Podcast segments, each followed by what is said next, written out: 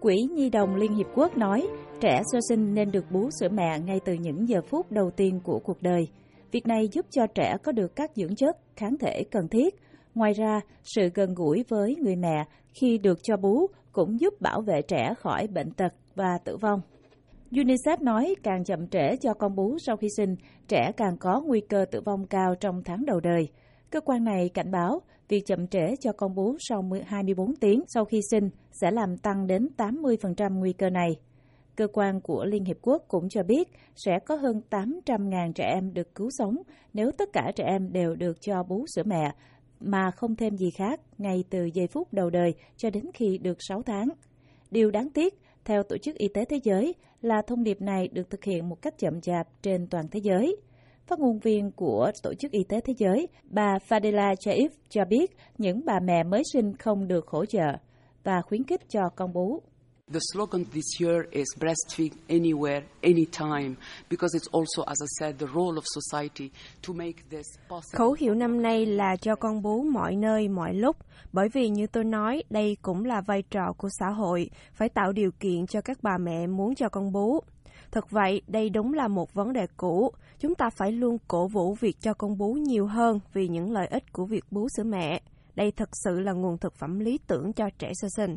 Tại Việt Nam, một nghiên cứu độc lập của Bộ Y tế vừa công bố hôm 5 tháng 7 cho biết tỷ lệ bà mẹ Việt Nam nuôi con hoàn toàn bằng sữa mẹ trong 6 tháng đầu chỉ đạt 19,6%, khiến Việt Nam bị rơi vào nhóm có tỷ lệ cho con bú sữa mẹ thấp nhất thế giới, còn thấp hơn cả Lào và Campuchia.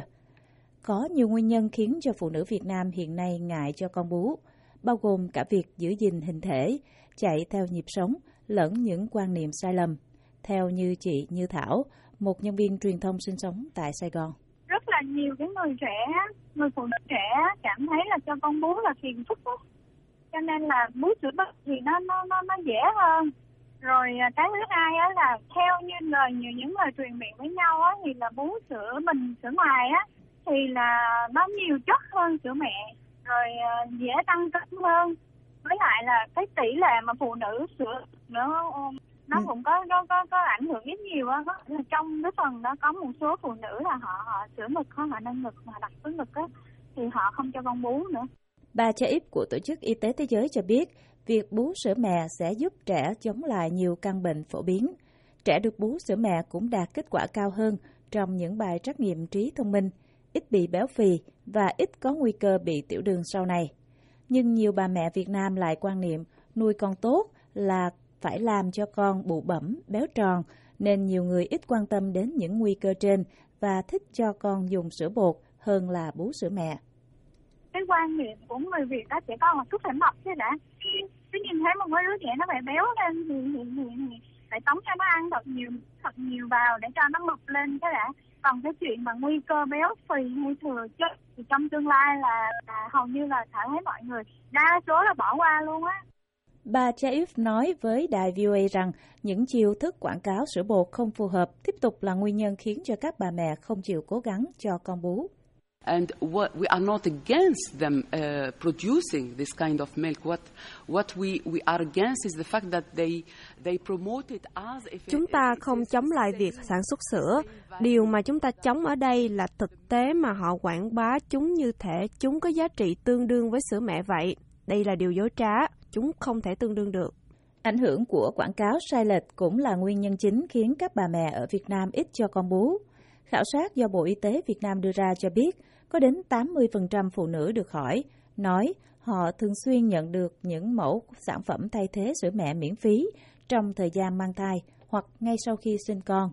Ngoài ra, những phụ nữ này cũng cho biết có khoảng 76% nhân viên y tế tại Việt Nam đã gợi ý cho họ sử dụng các sản phẩm thay thế sữa mẹ.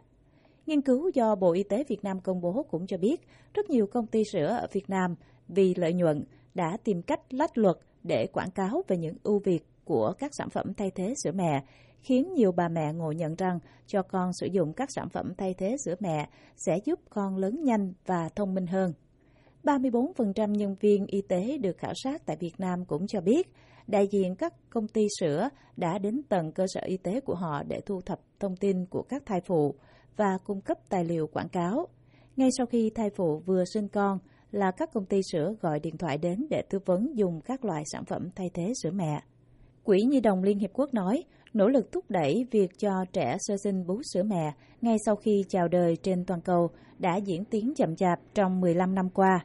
Các khảo sát cho biết ở vùng cận Sahara của Phi Châu, nơi tỷ lệ trẻ dưới 5 tuổi tử vong cao nhất thế giới, tỷ lệ cho con bú ngay sau khi chào đời vẫn không thay đổi.